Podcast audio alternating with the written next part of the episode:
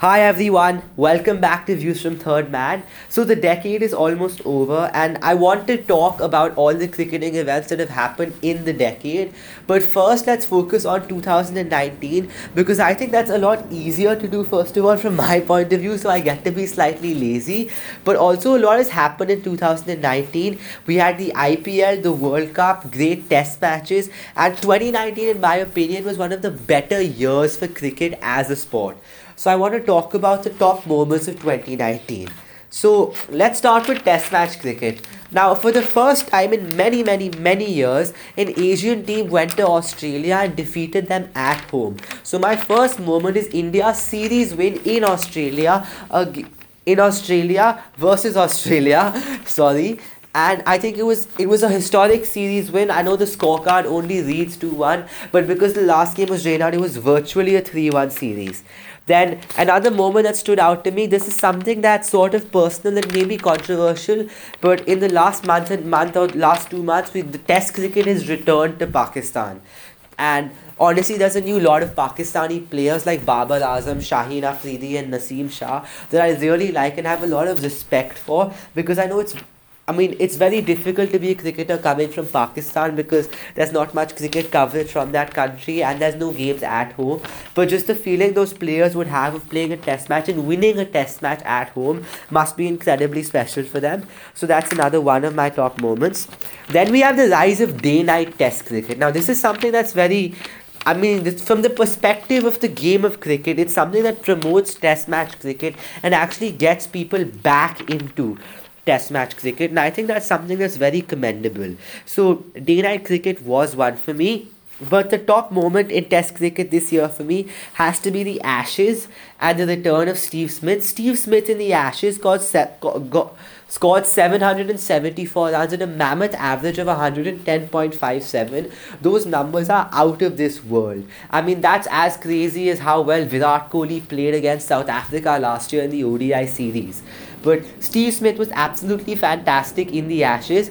Um, Somebody said that in 2001, India beat Australia when they came at home with two batsmen and a bowler virtually. I think Australia retained the Ashes. I know the scorecard reads 2 all, but they were the better side. Australia retained the Ashes on the back on the back of Steve Smith, Pat Cummins, Josh Hazlewood, and a little bit of Marnus Labuschagne in here. I really hope I'm pronouncing that name correct correctly. I've heard there's a lot of ways to say it. I'm just going to call him Labuschagne because he has performed incredibly well. So the return of Steve Smith and also Ben Stokes' innings at Headingley.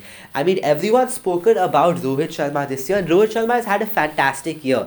That builds up to my next point. The kind of year Rohit Sharma has had, he mean he's the highest run scorer for India in limited overs cricket. He's the second highest run scorer in the year across all formats. He got 500s in the World Cup and two more apart from that. Rohit Sharma's had an absolutely fantastic year, but Ben Stokes has had an even better one in my opinion. Ben Stokes is by far the player of this year the player of the year for me. He won the Sports Personality of the Year award. He single handedly won England that World Cup in the final. That really was his game. And the test innings at Headingley has got to be the greatest test innings I have ever seen. I mean, I saw, I saw Virat Kohli in Adelaide. I saw Virat Kohli in Edgbaston. I saw Steve Smith in Edgbaston. I saw MS Dhoni get a double century against Australia, coming in at number 7 when India were in trouble. But this really is the greatest test innings I have ever seen. And and it, and I think it will be one of my favorite innings for the very very long time. And then there's something that really saddened me this year that I want to talk about before I get to my last two points, and that is the state of the cricket in South Africa and Sri Lanka. So in the case of Sri Lanka, it's very simple. Over the last 10 to 15 years, they've had absolutely magnificent players, be it, be it Malinga, Jayawardene, Sangakkara, Murli, or Dilshan, and replacing those kind of players can be very difficult. I think they need to work a lot on Kusal Mendis. He was a very good talent a while ago, but now he's a senior player in the side, so he really needs to step up. And Angelo Mathews and Dimuth Karunaratne have just not become the players that we thought they would. They're still really good players but you expected them to take the lead roles and not play very good supporting roles in the side, but they've just become better at their supporting roles, and that's really not what Sri, not what Sri Lankan cricket needed. And then you have South Africa. Now the problem with South African cricket again is the diamond and Kolpak. So the Kolpak arrangement is something I want to talk about. That's a topic for another podcast itself. But you have all the retirements of players over the last two years, like AB de Villiers, Morne Morkel, Dale Steyn, and Hashim Amla.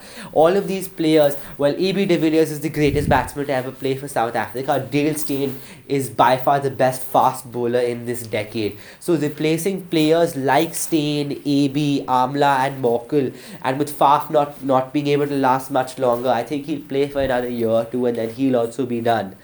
Replacing players like that is incredibly difficult. Replacing prominent figures and legends of the game in South African cricket is just not getting that much talent anymore. And I want to do an entire podcast around the future of South African cricket because I really do like the South African team and these players are one of Rabada is one of my favorite players along with AB de Villiers. I really like South African cricketers and the cricket team and yes this is one of my flaws. I'm very partial towards that team um, because I really like the way they go about playing their cricket. So I'm very worried about the state of South African cricket and I want to do a podcast on that in the future. Um, then, of course, you had the Shakib Al Hasan saga, something that saddened me. But the thing that shocked me in the, in the Shakib saga was that he's probably heard the ICC speech, the vow that players have to take to not be corrupt or take bribes or, or report corruption, to, to actually report corruption, sorry. Uh, he's probably heard the rules and heard that speech a few million times. But for him, a senior player, to still go and do something like this, well, it disgusts me and I'm very disappointed in what he's done. And I really hope that, that the Bangladesh cricket board and all cricket boards across the world can really find a way to not let young players get caught in this cycle. Because if a player as honorable and as good and talented as Shakib can get caught in something like this, then a young 19 year old kid playing an under 19 World Cup, well, something like this is bound to happen to them at some point in their life. So I think I, the ICC and other cricket organizations across the world really need to look into this problem problem. Um, then you had the World Cup, obviously. The World Cup, in my opinion, was the top moment of the year. For and an overall point of view, you know, my top moment of the year is, of course, something very personal to me. But the World Cup was my second moment of the year. The way England played and the way England have been playing since their exit in the last World Cup is something incredibly uh, commendable. They've played a, a fair a fair brand of cricket. They've changed the way limited overs is, limited overs cricket is played, but they're still England. You know they haven't suddenly gone and started playing aggressively like Australia has. They've stayed exactly the same. They've just become a lot more aggressive and forward thinking in their approach. England have revolutionized the way one day cricket is played, and I think they deserve to win the World Cup just for what they've done for the game in the last four years. And not to take away from what New Zealand did, that final has got to be one of the greatest one limited overs matches of all time. I mean, it's at par with that 430 run run chase that South Africa had, and all those other great games like the first World Cup final ever. Those kind of games, this is at par with those, if not better. The World Cup final of 2019. Then something that's incredibly personal to me. One of my idols, and I really hope that isn't the way that he says goodbye to the game. But in the IPL final and in the World Cup final, MS Dhoni got run out and both times he couldn't take his side across the line. I mean, in the World Cup final, in the World Cup semi-final, it shouldn't have come to that kind of a stage. In the IPL final, they tried to steal an extra run, and Dhoni wasn't able to make it in time. And MS Dhoni is the greatest captain of any team ever. He's on everybody's all time list. And a player like that should not have to say goodbye to the game on such a bad note. So I really hope MS Dhoni is given a chance to make a comeback and play for India again, be it in the T20 World Cup or just have an amazing IPL season. Just a nice way for Dhoni to say goodbye to the game. Because I really think now, even though Dhoni fans like myself will pray that the day MS Dhoni has to say goodbye to the game never comes, I feel like it's inevitable. So I just hope MS Dhoni has a chance to say goodbye properly. So that was my podcast. I shall be posting every day, I think, for the next one or for the next week to 10 days because so much has happened. I want to talk about my teams of the year and teams of the decade, my moments of the year and moments of the decade. So I want to do a lot, I have a lot of different ideas for podcasts. So stay tuned for more from Views from Third Man. As of now, have a good day or a good night wherever you are in the world, and I hope to see you all soon.